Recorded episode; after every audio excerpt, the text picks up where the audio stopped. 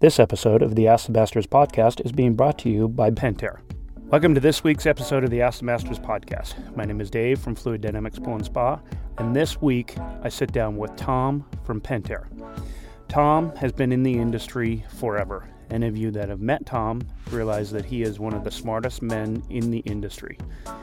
We talk about the history of automation, a really, really fascinating discussion about where automation came from, the different manufacturers involved in it, how the automation systems have developed, and where automation is going in the future. Stay tuned to this really interesting episode. Hello, and welcome to the Ask the Masters podcast. This podcast is dedicated to discussions about the design and construction of water shapes. The hosts of the show are all certified S W D masters who represent the leading builders and designers within the water shaping industry today. All right, welcome to this week's episode of Ask the Masters. Um, I um, have the pleasure of speaking with one of the smartest guys in the pool industry, if you ask me. Uh, so I've got Tom Shandians from Pentair here today. We're going to talk about automation. So uh, tell us a little bit about you, Tom, and uh, introduce yourself and uh, kind of how you got into the industry and, and, you know, I know you were three when you started. Yeah, I'm an old guy now. Hello, everyone. My name is Tom Shandians with uh, Pentair, San Diego. Uh, address is United Airlines. Do a lot of travel. Started in the swimming pool business back in uh, about seventy-eight when I got to California in the early seventies from the state of Missouri. For those of you that wow. don't know where that's at, it's Missouri. Got into the industry uh, through solar. So I was we were a solar uh, manufacturer of glass over copper and designing up systems uh, where we would be a parasite off of that tank of energy through heat exchangers for domestic hot water, hydronic heating, baseboard, pools and spas, as well as domestic hot water. And we got into the pool business of putting uh, solar panels on roofs and heating the pool. Cool. And that was in the old days when, you know, now we have the, the plastic exchangers and, and the tube exchangers, but that's the old days when they, you really got some real water temperature in those glass and copper pieces. You bet. Yeah, we were harvesting the B T Us at between one sixty, one eighty degrees, again, with being a parasite off of that body of water with the heat exchangers for all those various different heatings. So you've been, you've been a part of automation really, I mean, since... since the get-go, uh, because that's those are not dumb systems. You know, there there's a, there's a piece of automation even in solar and all of that way back in the seventies. That boy, Dave, I tell you, that's that's very correct. As, as with the uh, the controllers back in those days for domestic hot water of those high temperatures, because anything above one hundred four degrees is considered to be high temperature, especially when you get to one thirty to one eighty. And in harvesting those B T Us with a differential controller, I was very instrumental in the help in the process of many times helping design those systems so that they work efficiently and how to make sure you make it dance between tank to tank in order to recover and harvest those B T Us. Wow. So even back, you know, what's that, forty, forty-five years ago, uh, you're starting to play with automation.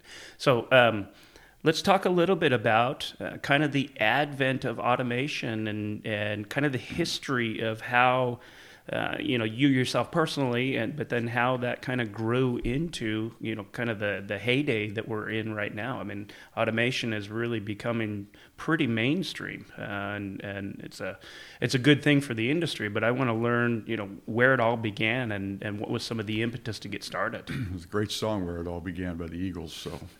Yeah, nineteen seventy-five is when Peter, Peter Baica, uh, was a gentleman who brought automation into the swimming pool business, and he he was able to escape Hungary at the time and got to Canada and then moved into San Jose, got in the United States, and was was cleaning swimming pools while mm. he was um, while he was getting his engineering degree. Okay. Which was very cool back in those days. And what he saw was that you had to have two separate sets of equipment because there wasn't a three-way valve made, which meant that you had to have gate valves, a lot of gate valves. And mm-hmm. homeowners, when they have a little salt on the rim and lime on the edge, they would forget which one's to turn. And many times they would deadhead the pump. And, of course, we know what we understand what happens with that filter. It separates. And so That's when Peter came up with the idea of making a valve operator and designing it up a three-way valve in conjunction with a valve, uh, with a three-way valve in order to move that water with one set of equipment. Yeah, I remember I started in service in early nineties, and uh, at that point, um, you know, we still had some of the, the four gate valves for backwashing D E mm-hmm. filters, and even as a professional, um, doing it all the time, I had to actually think about it, you know, and, and follow the path of water and everything. So I can only imagine the nightmares that that had caused earlier. Sure, and at the time too, it was a lot of copper plumbing. Yeah. A lot of expensive valves. A lot of expensive valves. And then you look at the heaters they didn't have. They were all brick inside that heater, fire brick, so it absorbed that heat. So when you turn the pump off, then wired away, that heat would migrate down the pipe and it would melt things if you had P V C. And many folks were starting to move to that at the time. So with the uh, with the control system, it helped manage all of those different resources so we didn't have those problems with the after effects of the pump doing damage. It would be knocking and it would be spitting and carrying on like, you know, those heaters did back in those days. Sure. So really automation started with the advent of the three-way valve. I mean, that was the first foray into what we would consider automation these days. Yeah, you know, I, I guess we could say that. Uh, of, but before that, the automation was a you-go. Because come springtime, you go to the circuit breaker box, turn on the breaker for the pump, and you turned it off at Labor Day. Wow. So yeah, th- and that, that was the, that was back in the days. That was when that's the way it was done. Some places in the United States, it's still done that way.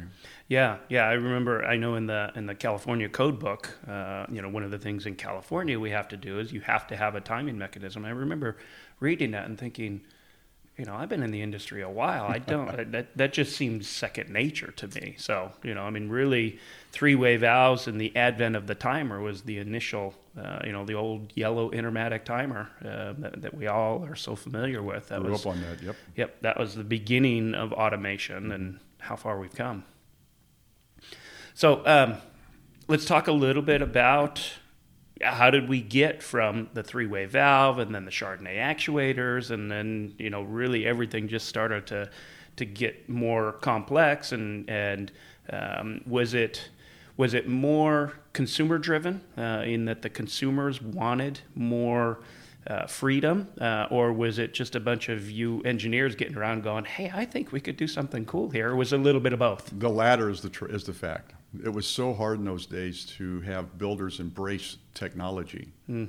They still wanted to go out there and start the car up, cranking it. Sure. They did. It was very difficult for them to even fathom the whole idea about flip-flop or uh, uh, uh, microprocessor technology in order to transmit a signal from one end of the house all the way out low voltage to the other, out to the equipment pad in order to turn things on and off. They just just didn't want anything to do with that. All they saw that there was, this is going to be this problem, this is going to be this problem, who's going to do this, and they just pushed back on it. Yeah, I mean, we even see that today. Uh, you know, I mean, you guys brought out the IntelliFlo pump. I mean, how many years has that been now? twelve years? Um, two thousand five. two thousand five. So, yeah, fourteen years. And, you know, I was one of the early adopters. Being in California, we pay so much for electricity here, so it made a lot of sense for me. But, uh, you know, I know that the industry as a whole really pushed back on that, and there's still some pockets of the industry that, that push back. It's just... Yeah, the the uh, the implementation of technology is it, it's game changing, uh, and um, you know I know some of the newer systems coming out are really simplified down to try and get over some of those hurdles. Uh, but um, yeah, I, I think it's really one of the things that our industry needs to embrace a whole lot more. I mean, the world is moving to automation. You know, you've got you know light switches, and you know you can.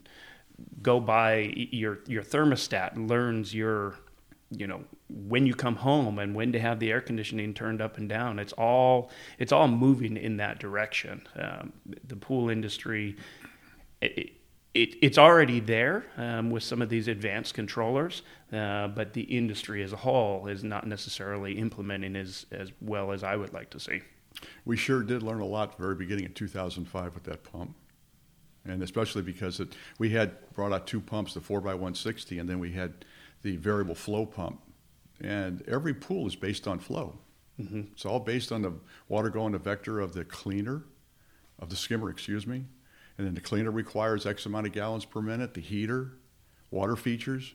That was all based on flow, so that uh, the industry had a hard time understanding going from R P Ms to G P Ms. Mm-hmm. And there was a lot of pushback. And the return on investment is something they had a hard time understanding, or the cost of doing nothing by, by using a magnet motor for the efficiencies of saving energy and slowing the water down. And that, that in those days, it was the, the biggest dilemma was that if you had a pool and a spa, you had a two horsepower pump on it. Sure. So now you're filtering the pool at a two horsepower pump when it only needed thirty-two to thirty-five gallons a minute. Yeah. That's where the variable speed or flow came into play. And for me, you know, I grew up back east. I grew up in Buffalo. And so um, we had the Niagara River. And so electrical rates, in at least in and around Buffalo, are nothing. Uh, and so what worked in California, as far as talking about people about, you know, where we pay thirty-five, fifty cents a kilowatt hour for electricity, you put one of these pumps on and the R O I is pretty quick. Uh, and so that argument works some, you know, for some markets, but a market like in Buffalo where they pay two cents a kilowatt hour, right, the R O I is crazy. But what I discovered after we put them in there is that everything gets so much better. The water quality, everything gets better when you slow that speed down.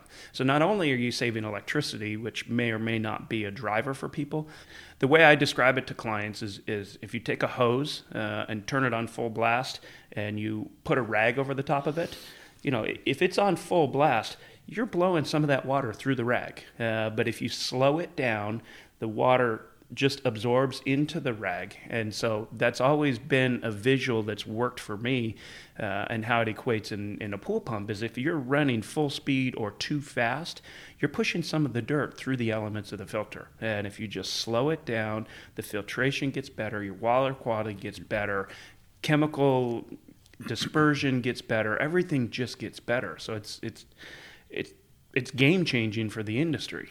Dave, you're spot on. I mean, the, the more the water is moving in the vessel, the cleaner and healthier the water. And one of the dilemmas that the industry had a hard time understanding was something called the affinity law. Mm-hmm. And when mathematics are applied, it does work. So by cubing the power in savings, you can run it longer at a lower R P M, keep the water moving so you don't have those dead spots so the water doesn't channel. If you slow the water down too much, you can channel that water where it does not mix up correctly in the vessel, so you keep that a good, clean, healthy, heated body of water. Sure.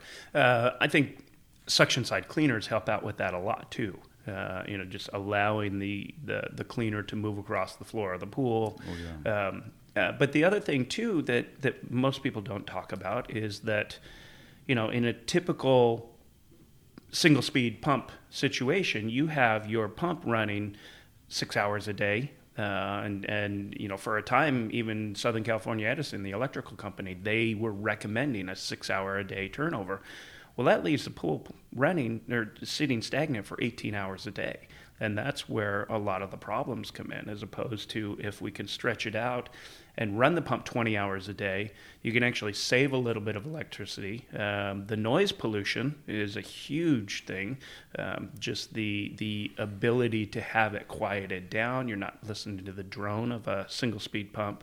So um, that's, to me, that it, it, it, it's all encompassing, just that technology. Yeah, you figure back in seventy-five when Peter started uh, Compool back in those days, with the first automatic system out there where it controlled the pumps and the heaters mm. and the, the valve operators and water features. There was a lot of changes between then and now. And you figured in those days that those motors, they were all open drip motors, which we still have today.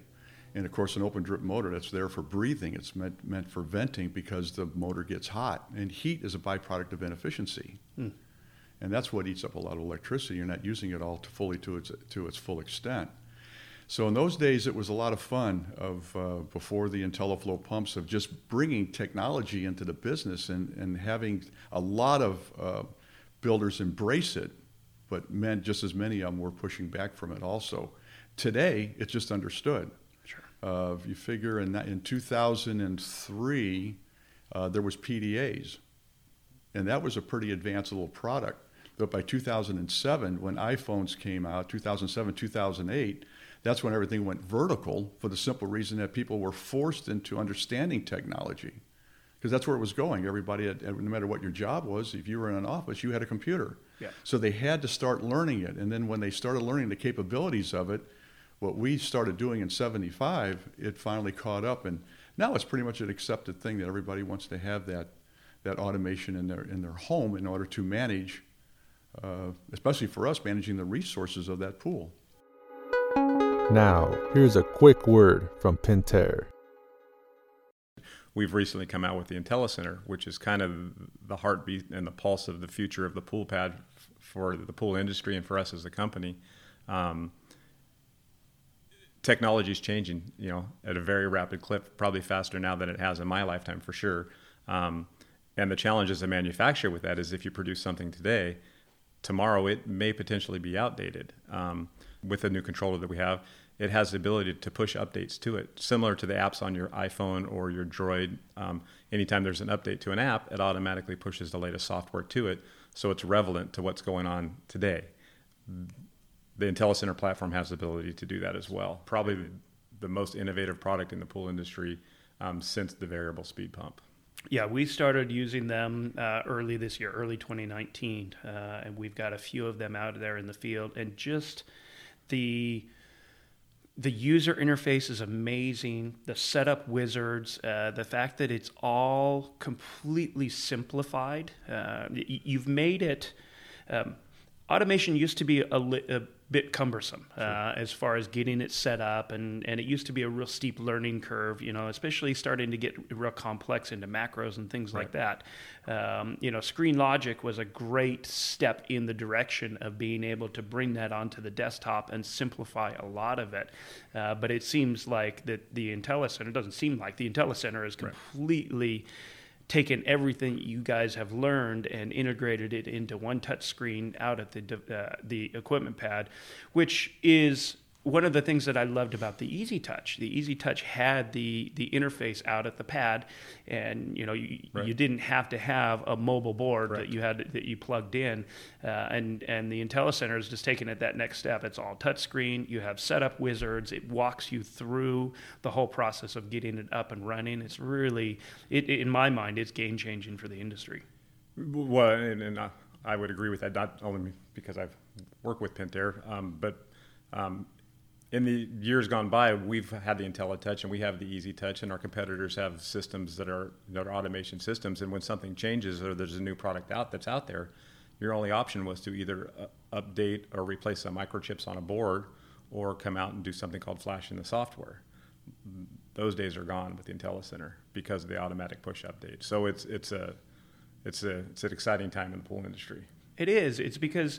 You're you're no longer purchasing a static piece of equipment. You're Correct. Purchasing something that is going to grow with the with the technological Tomorrow's technology. Advancements. Correct. Yeah, exactly. And and um, let's talk a little bit about kind of what you guys are integrated into that. You know, you've got the IntelliLevel now. You got IntelliCam. You've got, you know, it, it's all coming under one umbrella, and it's all it's all coming together with the IntelliCenter. Uh, so a lot of the devices that we've we've developed and are out today, like the IntelliLevel, um, is an automatic um, auto leveler for the pool that stands either on a static water line or or on a suction side line, so it'll only feed water when the pump is not running.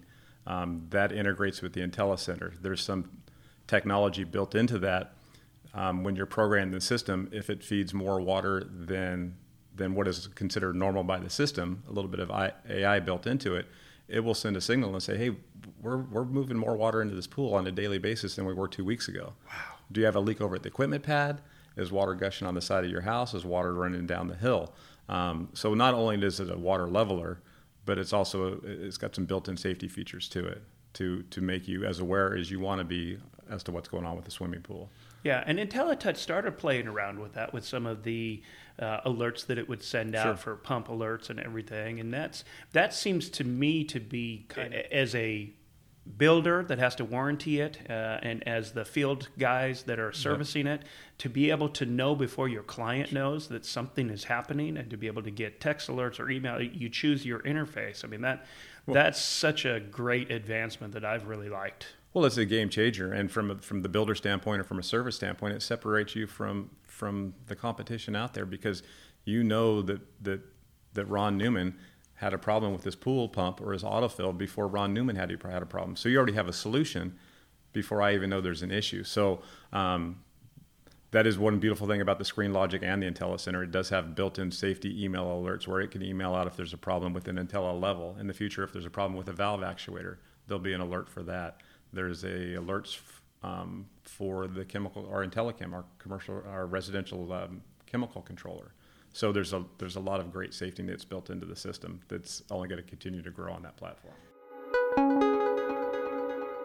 Let's go back to those early Compool systems and kind of some of the rudimentary things. You know, how did that grow into now I can, you know, have an app and tell it I want the, you know, red, white, and blue in the pool lights. Uh, you sure. know, that's that's a big stretch. So so walk me through that kind of the, the maturing of it. Sure. Yeah. Uh, Uh, there's a one of my I work with a lot of very smart folks, so I'm very I'm pretty fortunate to work with some very talented people.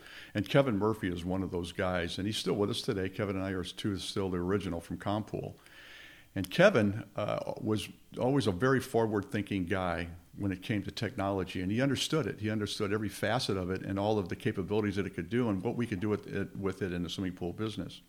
So as we moved forward by oh. It was nineteen late nineties, we were already inf- interfacing with computers hmm. in those days, and that was that was pretty cool stuff. We had simulators that were on the on the screen that you could actually you couldn't touch it; you'd have to hit it with a mouse. But it but they worked very well. So um, things started developing from that, waiting for technology out of Silicon Valley because that's where we were at, and we were right on the heart with all of the all of the.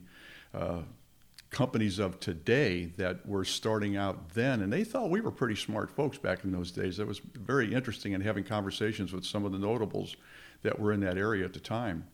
It was very cool. Mm-hmm. And and not only did we learn from them, uh, but they also learned a lot from us at the same time. So it grew right into uh, into the computers with smart home technology by the late nineties, and that was the Crestrons and Fast and the Control. And now Control four wasn't there yet. But however, all those smart homes, they were just starting to, on the horizon of being developed. And uh, a lot of them, for instance, on Lutron, they were just a lot of low voltage wiring going throughout, structured wiring throughout the house. They were one of the first companies to bring that into the business. So we um, we uh, we pushed hard for it, and we found always found a little niche, some folks that wanted to embrace that. And of course, there were homeowners at the time that really liked this new technology, and they were asking for it. Uh, so it, it really helped at the time for us to move forward to what we're at today. So some of the big players early on, um, obviously, uh, I, I believe Ortega was the first three-way valve, correct? Yeah, Bob Bob Ortega and Peter collaborated because Peter had the idea after he was cleaning swimming pools that we need to condense from one set of two sets of equipment down to one and make sure the spa's tied into the pool. And after doing that, uh, and he went to uh, he had an idea on the valve, and Bob had some money to be able to make that valve because we needed it in brass too at the time, especially mm-hmm. as a solar, because we had a solar differential controller in oh, our first system called the M one. And that solar differential controller was uh, harvesting the B T Us, but we were using glass over copper until the plastic panels when Fafco was one of the big first companies that came out doing that. So it was uh, it was an interesting ride back in those days with Bob, and Bob had an idea, and then I, Peter made the first valve operator, and then we kept advancing on the on the three-way valve on the Ortega, and uh, we came out with our own valve. That was the Y valve, and that was the best mm. flowing valve, still is today, but we don't make it because everybody said it's too hard to plumb because it was in a Y configuration. So how did the evolve? How did automation evolve to where it's at today? Uh, Compool being the first company out there, and then Jandy came into play, and uh, we had an idea with Jandy on the three-way valve, and we took the center barrel on the Ortega and we moved it up to the side. Mm-hmm. And uh, Jandy had money back in those days, they still do today, and they they went ahead and developed that, that three-way valve. And then we put the actuator on it, and then of course we used theirs uh, on our system till we had our Y valve. Then, of course, they developed, uh, we helped them develop their J I, the first system, because we were going to, we were collaborating with each other. And I think they, at the time, I think they thought that they were going to purchase each other and merge, and it didn't happen, which is fine. Uh, it didn't happen, and they're a good competitor. They're a good company, there's no doubt. And so then Goldline came out. Goldline was a differential manufacturer for solar controllers, and they mm-hmm. had, that was in the early day, was called Independent Energy. Oh, wow. Is what Goldline happened to be. And uh, oh, I forget the gentleman's name. Uh, sorry. He um, he went ahead and bought all the other uh, all the other investors out. And so then he started, he stayed with Goldline, which was the product name, as opposed to Independent Energy. Independent Energy had some other controls too, and he took that and ran with it, and then eventually sold that to Hayward. Yeah, and Goldline really, um, they were a solar company uh, mm-hmm. primarily, weren't they, mm-hmm. at the beginning? Because uh, I remember, I remember way back when, when I was cleaning pools, um, the, the Goldline temp sensors were always the best on the market. Mm-hmm. Uh, you know, there was...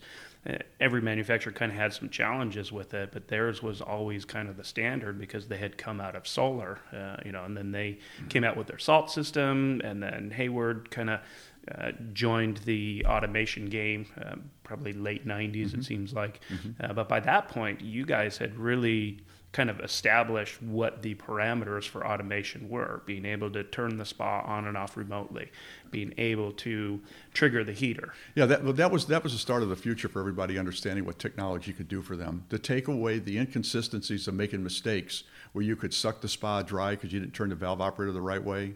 You had to go back and put your wet hands in a time clock that had that, that card that's supposed to protect the yeah, line exactly. and the load on it. Uh, and of course, we had the black widows in there, and you got the spiders and the snakes and everything else that's out there behind the scenes.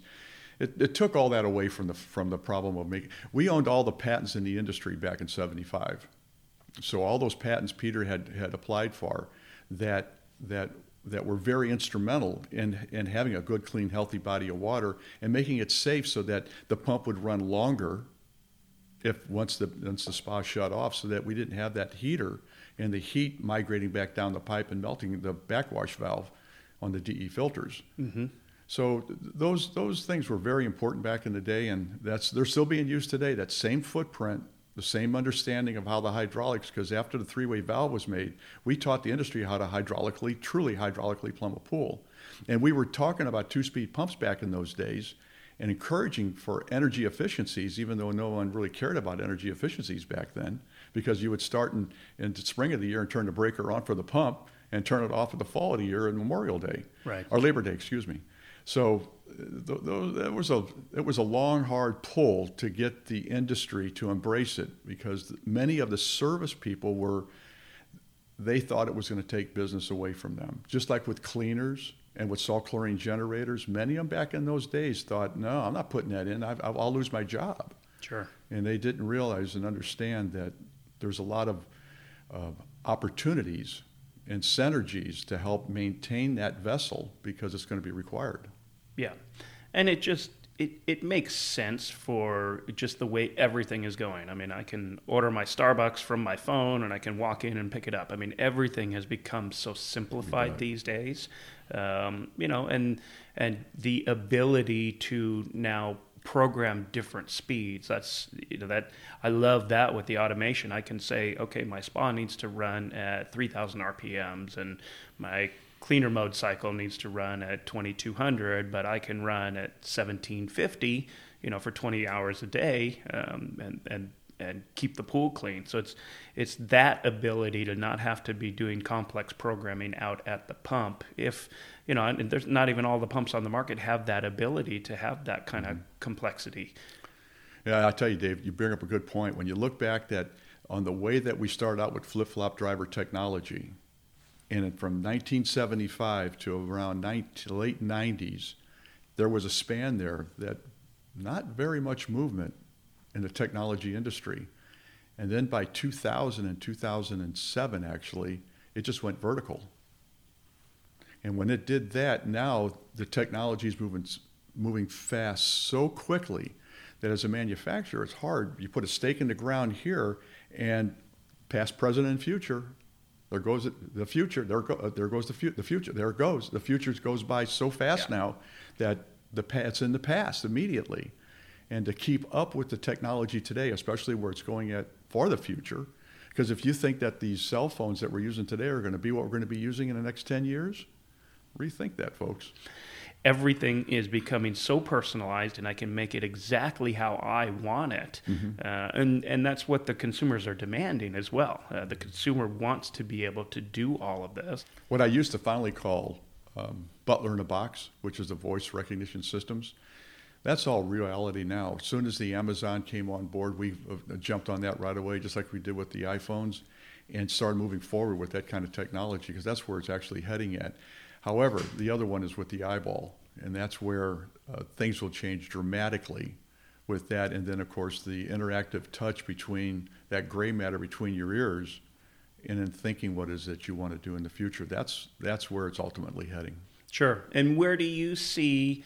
Um, so if you were to define the broad industry of automation, where are we at right now? Because uh, I feel like we're we're really...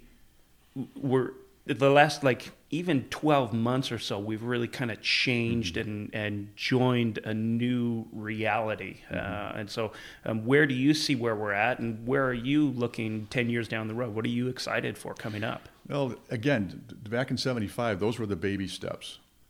We were we were crawlers. We got to the curtain climbing stage, and sometimes I think we're still there. Mm.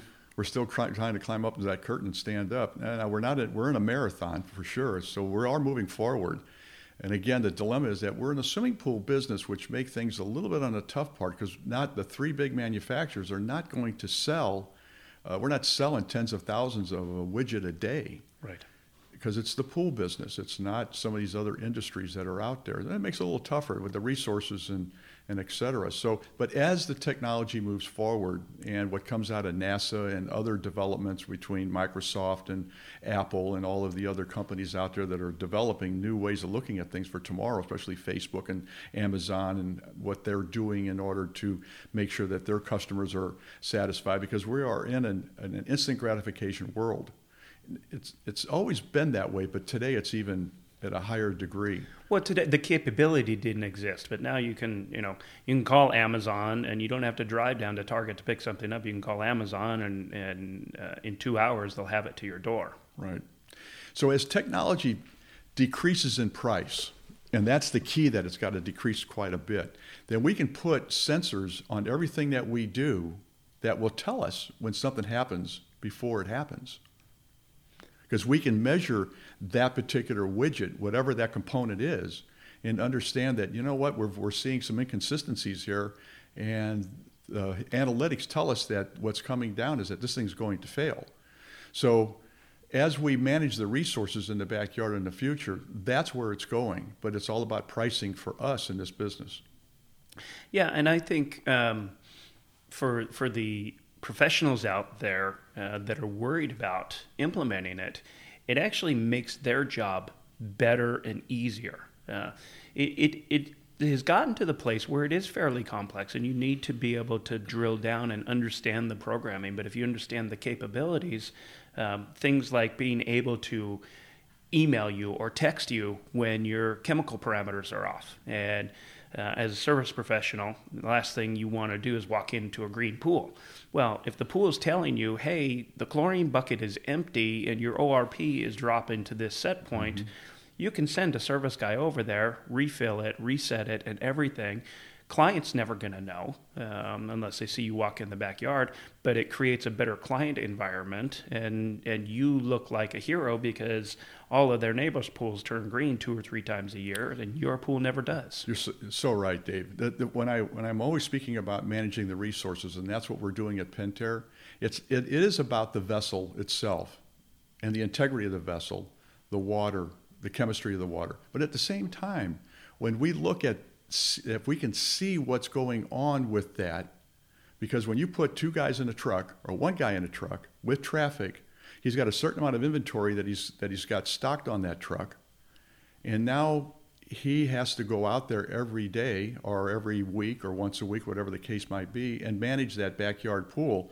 Well, if we can see that there's something coming down the line with understanding the, the, the resources that's going on there, he can be proactive with it, as opposed to have to make another trip out there where it's cost to the homeowner. It's going to wear and tear on the equipment. There may be damage that the equipment may experience because it wasn't caught soon enough. So those things are all very important in the future is where it's going. And that's, that's a big part of, of managing the resources. Now, what about, you know, everybody talks about artificial intelligence, A I, all of that, uh, computer learning.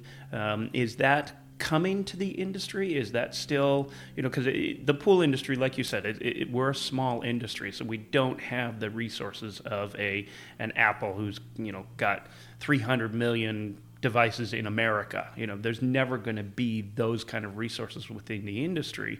Uh, so what are some of the things where you feel like we're going to be catching up still, and what are some of the things that that are coming that that you're real excited about? Sure. So artificial intelligence is, is that exactly. It's artificial. It's not an exact science. So how do you get an exact science out of artificial intelligence? Well, there's a couple of different ways. Um, if we take, for instance, a relay. A relay is an electromechanical device. So we can measure what's going on across those contactors as far as the voltage going in and voltage going out. And we can measure what that, how much heat may be displaced when the points come together. Now, there's no doubt that in the future, relays are going to be very antiquated. We we need to go strictly to microprocessor technology on every appliance and talk to it digitally through the system. However, right now, we still have relays. So on those relays, that if we can understand what that temperature is across it and anticipate when that relay is going to fail, because it was either undersized or maybe there's something happening with the motor side of it. Uh, the wiring is not sized correctly. All those things come into a factor that with the A I, we can look at that, measure that, and then be proactive in taking care of it. Sure. Yeah, send the alert out to the service guy, and, and, and that service guy may not even necessarily know, and it takes some of the mistrust that clients have as well. Uh, if the service guy can say, hey, here's your device is telling me that this needs to be replaced, you know, it, it's not the service guy, you know, homeowner saying, well, I think you just need to make an extra buck this week. Well, no, your your device is telling me. That's correct. Our IntelliConnect, it's a very entry-level product made for a single body of water. It doesn't rotate valve operators, but it's made for managing that backyard from a homeowner's uh, app on their on their on their cell phone. Android or, or Apple, it doesn't matter. So there is where we are capturing all that information today on those relays. We're seeing exactly what is on and how much energy is being consumed and where it's going. So as as A I develops and we become better um, better with A I, we can continue to write that in there into the system and be able to measure it. Sometimes the sensors are, are, are uh, fairly expensive, and that adds cost. But right now, just seeing the power go across from line to load, that tells us a lot. Well, to me, as I look to the future, it, it almost seems as if the individual devices are going to get more complex, and the automation is actually going to probably get less complex because it's going to be more just managing of the devices. Uh, and I think that that will be... I think, ultimately, that'll be a great thing because then the device itself knows what's going on. Uh, it's like a, everything right now is going to app-based systems. You know, you're not having these real complex programs and hardware pieces and all of that. It's all going app-based, mm-hmm. and that that seems to be a direction that I feel like we'll be in fifteen years or so. So, you know, I, I finally say that I've been in this business for thirty-eight years or whatever the whatever the time frame is. That means I've gotten thirty-eight years older. Well, that means my clients are thirty-eight years younger. Mm. So when you look at app-based stuff, there's a theory. And, and finally today, many of the icons, many of those things, that little symbols that you see, they're becoming standardized across the board, across all technologies. That's a big help for for both for international, because not everybody speaks the same language. So the icon will help them understand exactly what that is, because everybody understands what the power Uh, icon looks like. Sure. So today, uh, old guys like me that struggle with technology, um, it's not about me anymore. It's about thirty-eight years ago or younger of those that understand this stuff. They just get it automatically, intuitively. The theory behind it is something that they get. And theory works only after it's been proven that it's no longer theory. I'm in the same boat with you. I mean, uh, how many times do I have to go to my eighteen-year-old son and say, hey, can you program this on my phone for right. me? Because I can't right. figure out how to change it. And, and within eight seconds, you know, he's got it. It's just because that is his world, and it's been ever since he was born. And so, yeah, I believe that the the the, the clients that are coming into the market now, they're expecting this. Mm-hmm. Yeah, holograms are coming into play, there's no doubt. So having a device that, that you're going to have hanging on a wall, that's going to be passe here in the next number of years, whatever that time frame will be. And it's all about the cost of the technology and how soon that we can bring it into the business. Yeah, and, and just, I think what we're really starting to see right now is, you know, the advent of Siri and, um, you know, your Amazon Alexa and all of those devices that are always listening to you. Yeah, technology is a little bit creepy, but it's really nice to be able to sit in the kitchen and, and be cooking dinner and say, uh, you know, hey, Alexa, add, you know, more oregano to the shopping list, mm-hmm. you know, and then once a week, everything just shows up and they bill my account. You know, that's, that kind of technology is, is becoming so mainstream and it's becoming expected. And, and the pool industry is starting to integrate some of that as well. You bet. You bet. So what's, what other things, what, things that you can talk about, are you excited moving forward? What's some of the what's some of the new frontiers that are not going to be here for a while, but where you're going? You mentioned hologram. And well, the, the biggest frontier for me right now is getting both cheeks in a hammock. That's what I'm looking for. I want to go drown worms and tell lies. There you go. Yeah. But you got to leave your legacy still. It's not my legacy. I tell you, you know, it, it, I've been, this has been a, tr- swimming pool business is a great industry. Sure. And there's a lot of really good people out there, a lot of smart folks. And I've been very, uh, very blessed having uh, many of those in my life and, and meeting them and learning from them. But everything I've ever learned is in, in meetings, whether it's the, the trade show meetings or whether it's the service meetings. That's where I've learned everything that I've got, because I learned it from other folks that said, this is what we need. This is what my clients are asking for. Mm-hmm. So being a good listener sometimes is tough. But being a good listener is really important. Sure. And then asking all those questions as to what would you like to see? It's, if it's Christmas and you could do anything, you want to design something and there's, you could just snap your fingers and make it happen. What would that be? How would it look? How do you want it to operate? And that's where we're at for, for tomorrow. That's what we're coming to with the, the capabilities of where technology is heading at, that you'll be able to do that. The uh, the I you know the if it's this if it's that I F T T T mm-hmm. that is something to be able to write your own rule book of how you want that backyard to perform safely, efficiently. Those are extremely important. So the future is about how we manage the resources, and the resources are across the board. Everything from when the pool service guy does a startup and he hands the keys to the homeowner and says, here's your vessel, and explains to them how it works, and have analytics built into the system so that we can look at it and operate it and very safely to make sure that, that the kids are having a good time.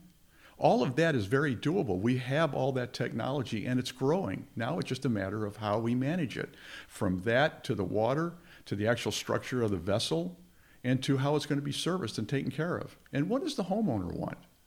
What does the end user actually want? Those things are, are paramount. I love getting into backyards and asking homeowners, why did they? Why did you buy a pool from Dave? What was the deciding factor? I mean, the difference in price many times is they're all within shouting distance of each other. Mm-hmm. So why did you choose this particular contractor? Why did you choose Dave? What was it that, that you said that I'm comfortable with it? Is it the face-to-face? Is it because he has integrity and you believed what he said? Is it the reviews on the uh, on on the social media? So when you got there, you made that decision. Was the equipment a big part of that factor? Most of the time, it's not. It's all about the person representing the vessel. And in our industry, we've got some really good people out there that live with integrity and want to build a good quality product. Mm-hmm. And that is that is paramount, because we're all consumers too. All of us are consumers. So when I have somebody come to my house, and I expect that person to know and give me answers honestly. Is it about money? Is it about the price? Yeah, many times it is. But it's more important that I am going to receive what it is that we agreed upon. I, I wrote a definition of integrity many, many years ago, and that is to be consistent in word and thought. Hmm. And that's so true. And action. And action. Well, to do what's right when nobody's looking, that's that's how you sleep at night. Yeah.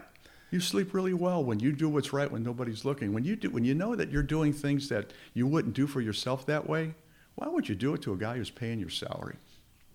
Yeah, and it's easy to cover some things up, uh, some of the more intricate details um, mm-hmm. within a pool environment. Um, how much rebar goes in. Most mm-hmm. clients don't know. They just see, wow, there's a lot of stuff there.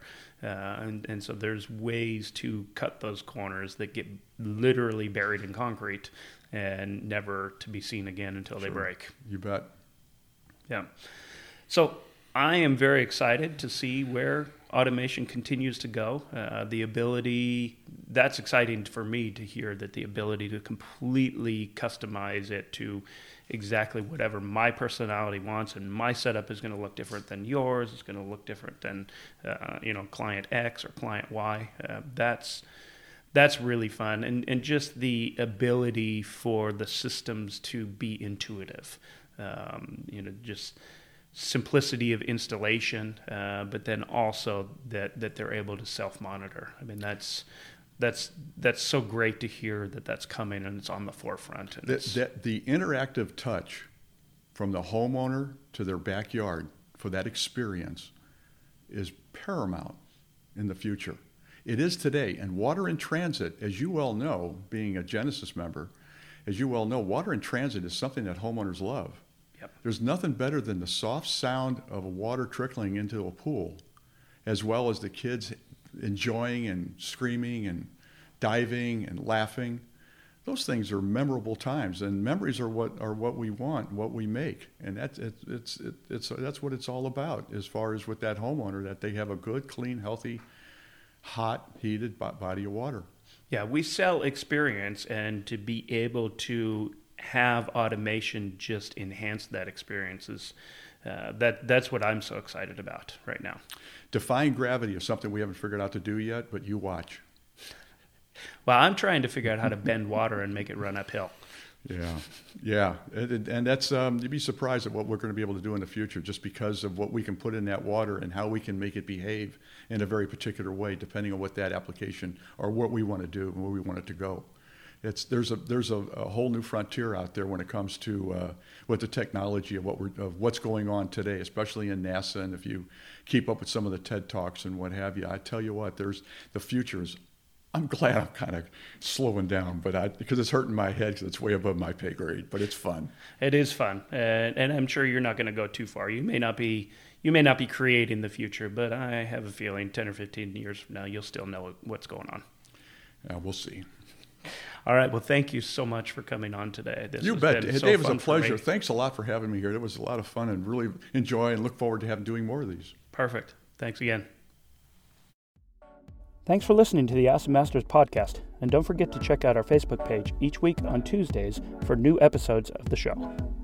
I also want to encourage you to stop by the Ask the Masters Facebook page and invite other like-minded individuals to join us there as well. Feel free to jump into the conversations and even post your own questions. We want to create a community which fosters learning and discovery for the betterment of us all. You can also subscribe to the podcast on iTunes, Google Play, and Spotify. Please be sure to subscribe and feel free to share.